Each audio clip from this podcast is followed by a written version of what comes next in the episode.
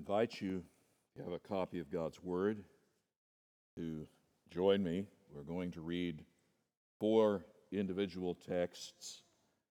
The first you probably would know by heart Genesis chapter 1, verse 1. In the beginning, God created the heavens and the earth. The psalmist the 99th Psalm, verse 1. The Lord reigns. Let the peoples tremble. He sits enthroned upon the cherubim. Let the earth quake. Matthew's Gospel, the 28th chapter.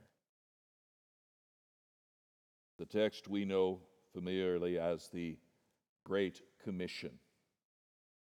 Matthew 28 18. And Jesus came and said to them, All authority in heaven and on earth has been given to me. Go therefore and make disciples of all nations, baptizing them in the name of the Father and of the Son and of the Holy Spirit, teaching them to observe all that I have commanded you. And behold, I am with you always to the end of the age. And then finally, a text very familiar as we use it regularly for our benediction. 2 Corinthians, the 13th chapter. 2 Corinthians 13, verse 14.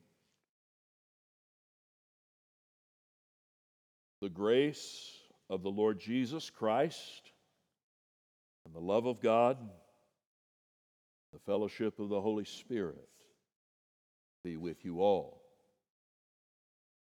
And all God's people said, Amen. Let's pray.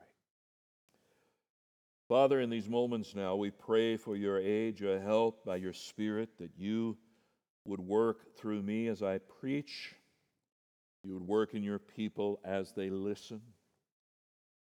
Our prayer, Father, is further that for those who may not know the Lord Jesus today that are in this room, that this would be the day of salvation. This would be the day of their repentance and faith, the day that they find all that they need in the Lord Jesus Christ. Father, lift our eyes we are a forgetful people. We lose sight easily. The horizon becomes as high as we look because of that. We fail and we stumble, stagger. Oh Lord, help us this day by word, by spirit, for it is in Jesus' name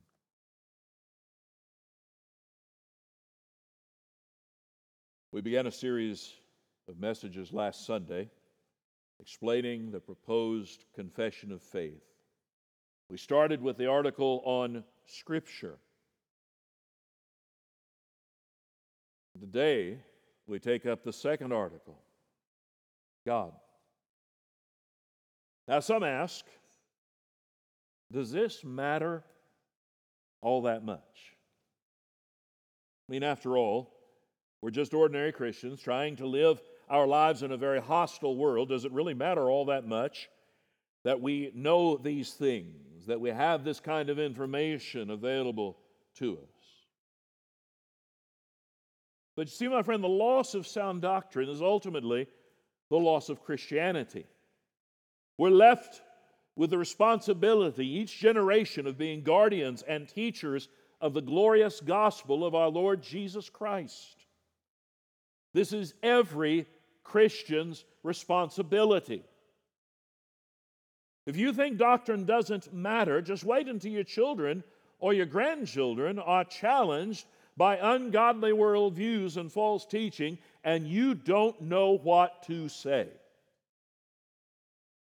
All you have is a little cute saying or something sentimental but nothing of substance.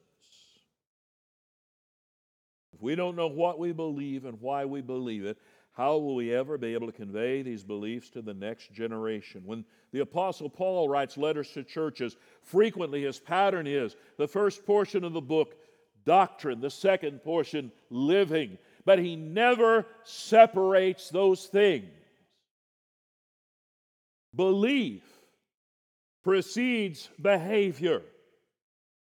And if you're not sound in your belief, it follows you will be unsound in your behavior. Paul tells Timothy in 1 Timothy 6 teach and urge these things. If anyone teaches a different doctrine, does not agree with the sound words of our Lord Jesus Christ and the teaching that accords with godliness, he's puffed up with conceit and understands nothing. He has an unhealthy craving for controversy and for quarrels about words, which produce dissension, envy, slander, evil suspicions, constant friction among people who are depraved in mind and deprived of the truth, imagining godliness as a means to gain. Or Jude, who starts his little letter saying, I was eager to write to you about our common salvation. I found it necessary to write appealing to you to contend for the faith that was once for all delivered to the saints. That's a pretty good translation. What he literally says is this the once for all delivered to the saints' faith. That's a rather lengthy description for the faith. Once for all delivered faith.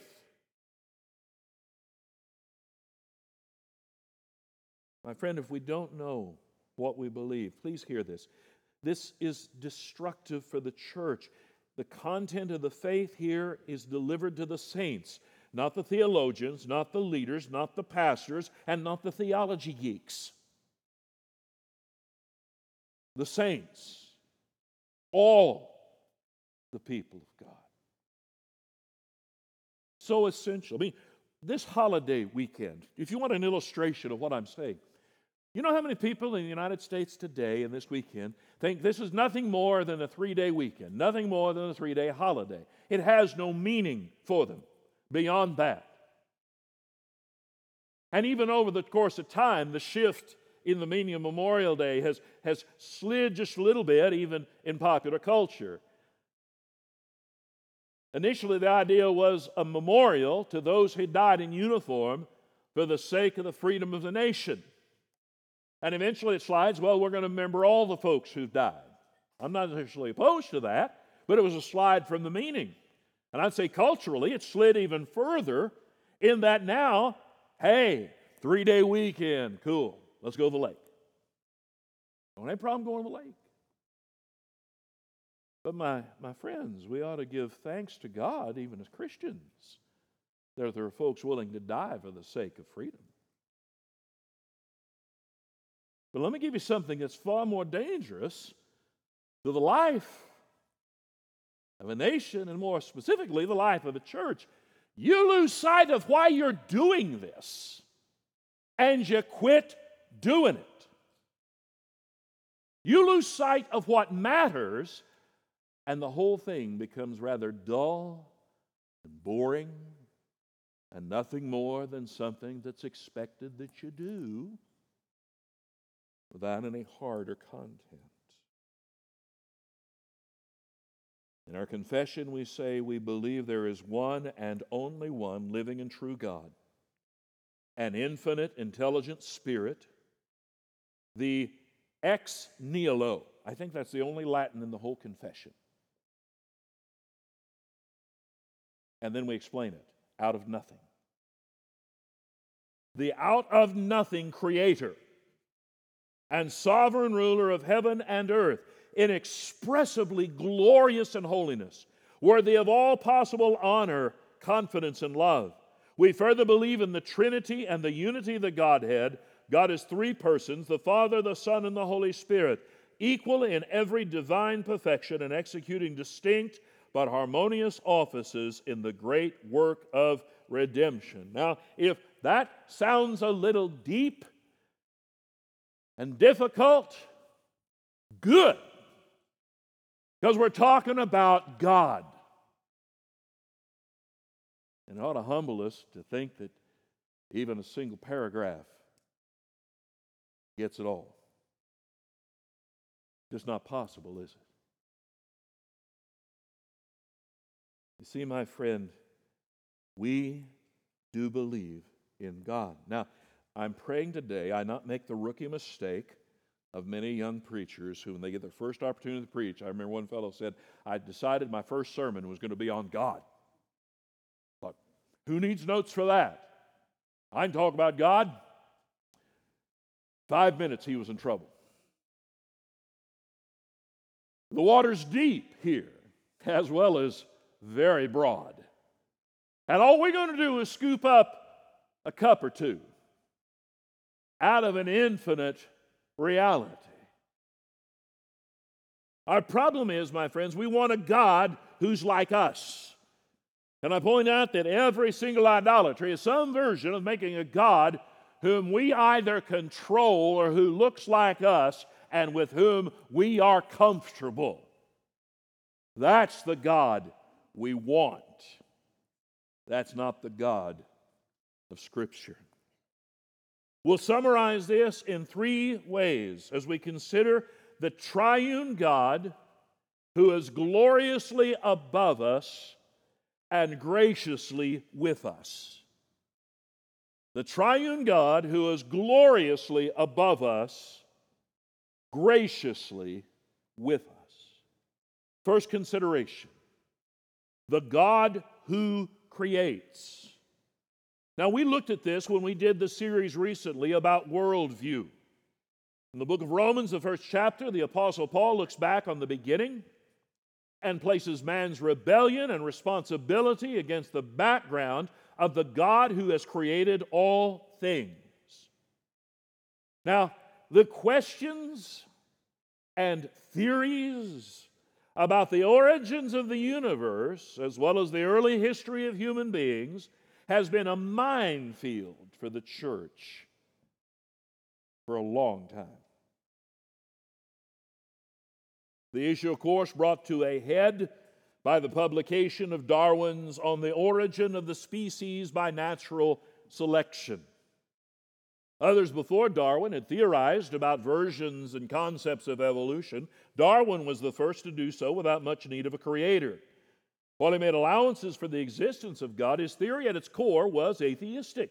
Now, from this point forward, churches, ministers, theologians, ordinary Christians have had to contend with questions about the age of the universe, the age of the human species, how we arrived here, where we're going, living, dying, etc., etc. It just opens up a Pandora's box.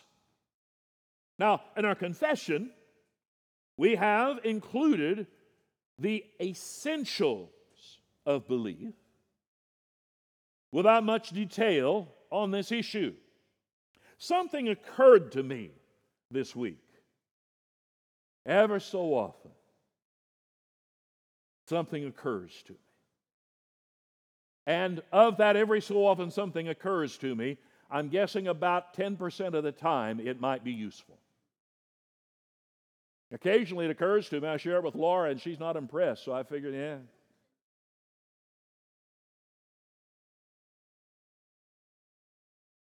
We seem to struggle with details about two aspects, especially, of life as Christians. And it's places where I think we're going to have to show some humility. Eschatology the end of all things. Right? Now, let me see if we can all agree on this. We believe the Lord Jesus will bodily return to this earth, that he will raise the dead, his people, to life everlasting, and those who have never believed to eternal condemnation. He will bring with him the souls of those who have already died in Christ. If we're alive and remain, we'll be caught up with them to meet the Lord in the air, and so shall we ever be with the Lord. Is that, is that amenable? All right. But you know where we start getting in trouble, right? So when's it going to happen? And is, is, is, is there two? Is there a rapture and then a second coming? When's the millennium? Who's the Antichrist? What's the mark of the beast? And we, we like to talk about, I like to talk about. I just love, in fact, I take certain, I'd say, perverse pleasure in the fact whenever people ask me questions about my version of end times, they look at me just, they don't know what to do with me. And I find that entertaining, personally. You see, we can affirm without qualification our belief in the second coming of Christ, right? Details we can differ on and still be brothers and sisters in the Lord. Amen. Yeah. Can I point out something else? Here's the parallel God created the heavens and the earth, and God created Adam and Eve, literal people. There's a fall and the consequences of sin. When did that happen? Long time ago. How long ago? Long time ago. I've realized that time references that start getting into tens and millions, tens of thousands, hundreds of thousands, million, eventually it becomes meaningless because all things being equal, I figure I'm here, Lord willing, family history, maybe another 25 years nominal. Much beyond that, I'm not sure what to do with it. How did God do all that? He spoke it into existence. What do the details look like? My friends, here's where we have to have a little humility, all right? We must we may not agree on the age of the earth. We may not agree on the nature of the days. We can have arguments about how the creation narrative works. We must, however, agree God is the creator of the universe from nothing. The material universe is not eternal and, it, and somehow self created. I, I didn't believe anybody would try to pull that one off, but apparently there are some in the realm of physics who are asserting there's such a thing as the possibility of something coming from nothing. Can I, I just, I just want to point out philosophical impossibility. Out of nothing, nothing comes. We must agree Adam and Eve were actual persons. More on this in a future message. We must agree sin was outside the world when the world was originally created. We must agree that death is the result of sin. We may have personal convictions on other elements. These are the essentials, my brothers and sisters. This is the place we must camp and say, This far, no further. Here we stand. God's the creator. Now, my friend, if you don't believe God's the creator, then please understand you are unloading an essential to the very center of the Christian faith. It's a foundation stone. Gone. Second, we not only believe in God who creates, we believe in the God who reveals. God reveals himself to us. We consider these truths about God oftentimes under the title of attributes. Attributes are realities about God, they are the perfections of God.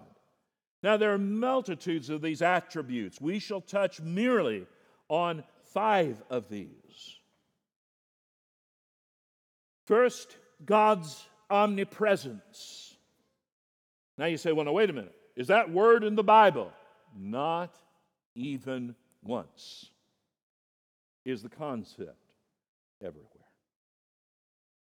A missionary told about going to India years ago and seeing Hindu worshippers tapping on trees, knocking on trees and stones, and whispering, Are you there? Looking for a God. The Christian never asks this question. We may have a sense that God's not present and ask if He's there. What we usually mean is, Do you actually care? God is always present with us. Proverbs 15:3 The eyes of the Lord are in every place, keeping watch on the evil and the good. Jeremiah 23 34 Can a man hide himself in secret places so I can't see him, declares the Lord? Do I not fill heaven and earth, declares the Lord? God is omnipresent. For believers, this is terrifying. A God who is everywhere at all times. No place more so than any other place, for God fills his creation. Jonah can pray from inside a fish in the depths of the sea and know that God hears him. It's not muffled, it's not faint. God is present. Worship presumes God's presence. When Jesus has the discussion with the Samaritan woman, John chapter 4, God is spirit, and those who worship him must worship him in spirit and in truth. And the woman will say, Now, you guys are always arguing about, you know, it's at the temple, it's Jerusalem, and we think it's this mountain. So, what is it? Well, What does Jesus say? Well, first of all, the Jews are right because the temple is at Jerusalem. But the mistake over and over again throughout Israel's history was believing that somehow God was a territorial deity. See, Jonah makes that mistake. He thinks if he gets far enough away from Jerusalem, God's not going to pay attention anymore. When it says he's headed for Tarshish, he was going to the furthest place he could think of in that day to get as far from Jerusalem as he possibly could, and God interrupts. Because God is not just the God in Israel, God is a God of all creation. God is omnipresence. And, folks, that presence is a comfort. R.C. Sproul in One Holy Passion the boundary between God and the world is a boundary of being. To step into his immediate presence would not be to step into the future or the sky, but through a dimensional veil. That is, God is always with us. I think of the story in the book of Second Kings, the sixth chapter, Elisha. And the city in which Elisha's dwelling has been shut in by an invading army. And they're everywhere. They fill the hillside. Elisha's servant, Master, what are we going to do? They're everywhere. he said, Do not be afraid, for those who are with us are more than those who are with them. Then Elijah prayed and said, O Lord, please open his eyes that he may see. So the Lord opened the eyes of the young man, and he saw, and behold, the mountain was full of horses and chariots of fire all about Elisha. My friend, the Lord is omnipresent. With that, God is omniscient. We refer to the knowledge God possesses. God's knowledge. What are we saying? The perfection of God, whereby He, in an entirely unique manner, knows Himself and all things possible and actual in one eternal and simple act. What do we mean by that? Well, first of all, God's knowledge. God's knowledge is absolute and complete. God never learns anything. God never has anything that makes him go, huh, hmm, well. I mean, doesn't that just simply define us all the time? Psalm 139, O Lord, you've searched me and known me. You know when I sit down, when I rise up. You discern my thoughts from afar. You search out my path and my lying down, and are acquainted with all my ways, even before a word is on my tongue. Behold, O Lord, you know it all together. Acts 2.23, this Jesus, Peter preaching day of Pentecost, delivered up according to the definite plan and foreknowledge of God, you crucified and killed by the hands of lawless men. God knows God's wisdom, His exhaustive knowledge, His understanding of all things. Now, how does that help a believer? Listen to A.W. Tozer from Knowledge of the Holy. No talebearer can inform on us. No one can run to the Lord and say, Look what Doug did. Right? No enemy can make an accusation stick. No forgotten skeleton can come tumbling out of some hidden closet to shame us and expose our past. No unsuspected weakness in our characters can come to light to turn God away from us, since He knew us utterly before we knew Him and called us to Himself in the full knowledge of everything that was against us. God's omnipotent. A.W. Pink said it this way He who cannot do what he will and perform all his pleasure cannot be God. God's power is beyond our comprehension. Psalm 62 11, once God has spoken, twice have I heard this power belongs to you, O Lord. I love the way Spurgeon summarizes this God's power is like Himself.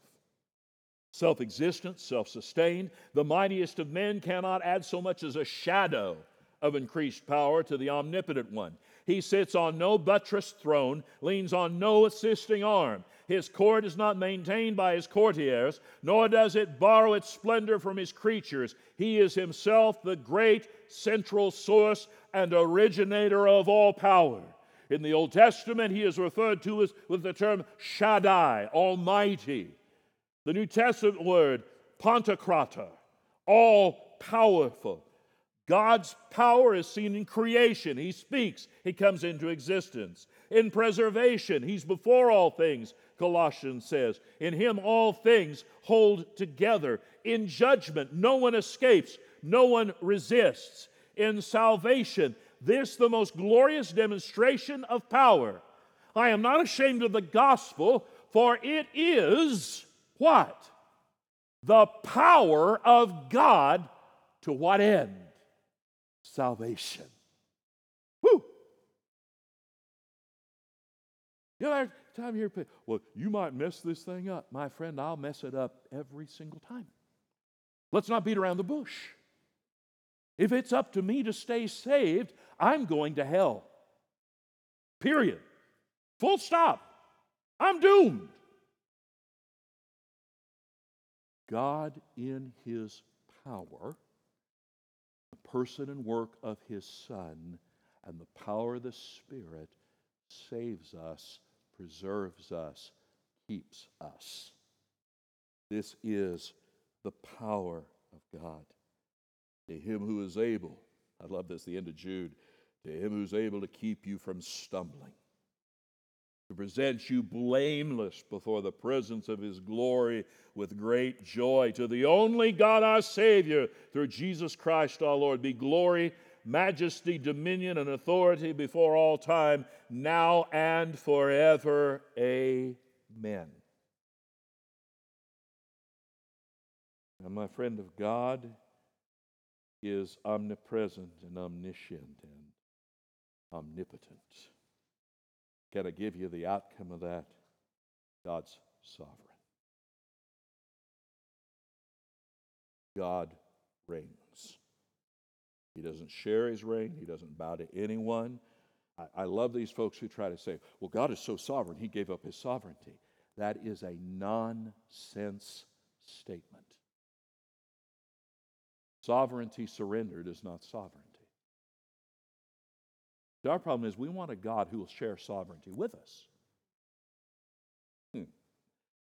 And God doesn't give up his sovereignty. There is not, to quote R.C. Sproul, a single rogue molecule anywhere in the universe. Our God is in absolute control. But I bring up this fifth attribute because without this, we miss who God actually is. And there are others. We could talk about other elements of God's attributes, His mercy, His kindness. There's all sorts of things. But my friend, if we don't understand the holiness of God to some extent, we have truly missed who God is. This attribute, more than any other, defines God's nature. The text we got to read together. See, folks, when it comes to the book of Revelation, I hear people say, Do you get excited about the book of Revelation? I sure do. What's your favorite? You like the 20th chapter? No, my favorite's chapters 4 and 5. I could live in chapters 4 and 5. Because in chapters 4 and 5, God's on the throne. Everything's all right. Chapter 5, the Lamb has come and opened the scroll, and nothing happens except by his sovereign hand. And everybody who's redeemed gathers around that throne and worships him who sits upon the throne and the Lamb by that throne forever and ever. There ain't no need for a controversy over chapters 4 and 5, no matter your view of end times. The ultimate declaration is the Lamb wins.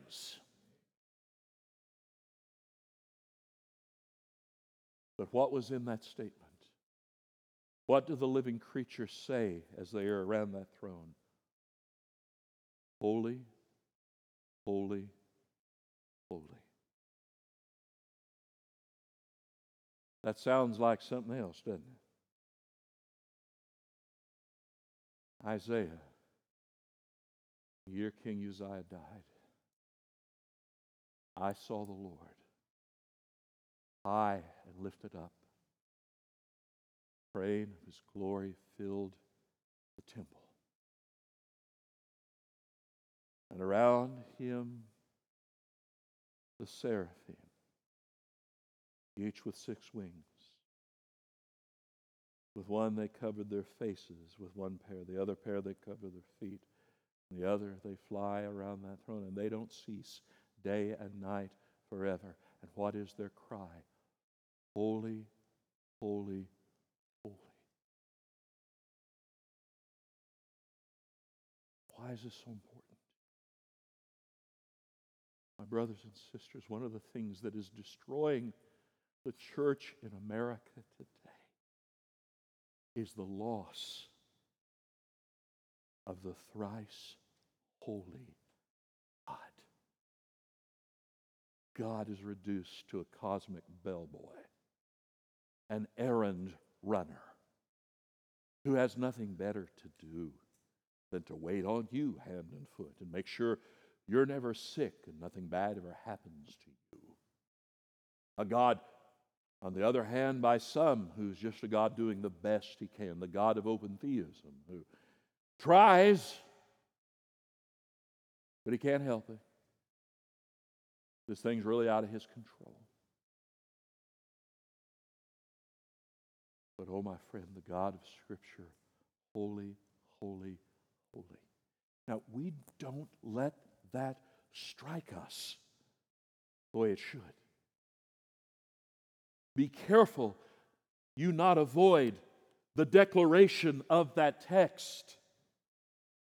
Isaiah is a morally righteous, faithful, covenant keeping Jew. He is a prophet of the Most High God.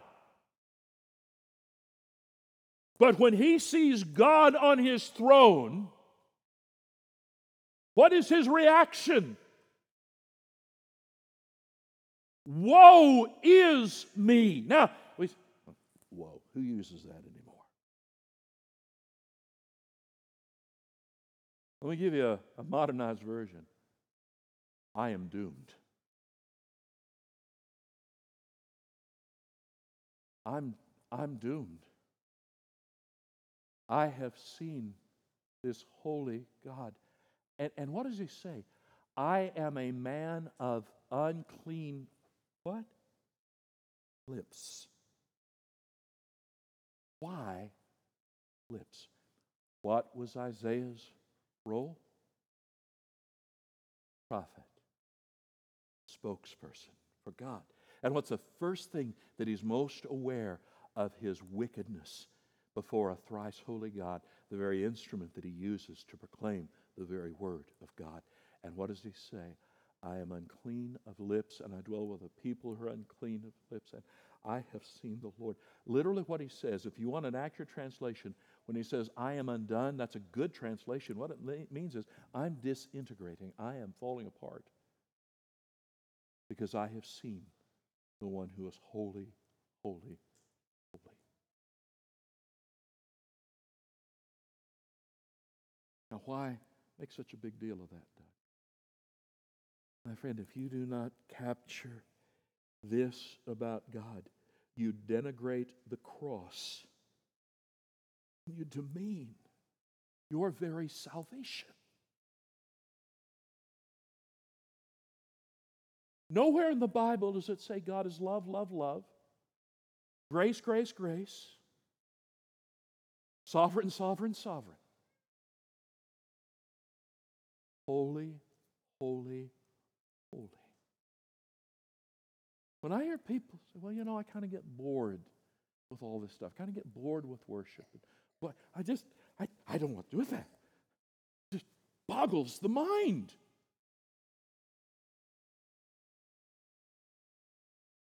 If there's a word that would never come forth from Isaiah's lips in that vision, he would have never for a moment said, bored. How do you and I, as sinners, ever get near this thrice holy God? Only, only because one who came who was as holy as God, God in the flesh, one who walked among us as man, yet God, holy was he. Righteous in all he did, all he thought, all he said, every action.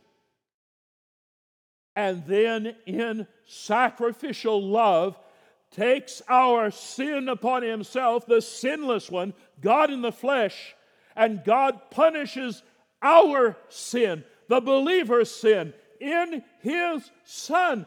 God does not sacrifice his holiness to save sinners, he sacrifices his Son.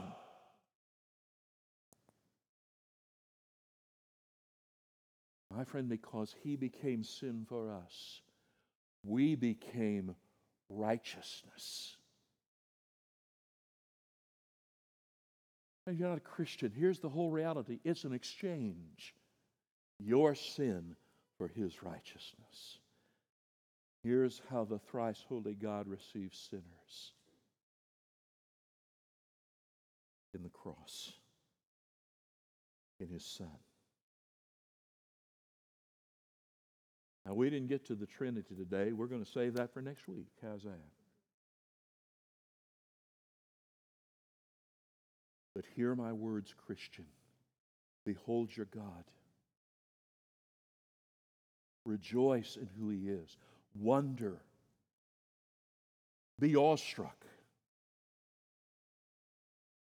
You want to describe Him and you're frustrated? Good. Good. It lets you know you're not up to the task because He's bigger than anything we can say, more glorious than our words can convey. But my friend, I say this to you that thrice holy God says to you, Come unto me, you who labor and are heavy laden, and I will give you rest. Take my yoke upon you, learn from me, for I am meek and lowly of heart, and you will find rest for your souls, for my yoke is easy. My burden is light. Isaiah has his sin purged from the coals on the altar, symbolizing sacrifice for sinners.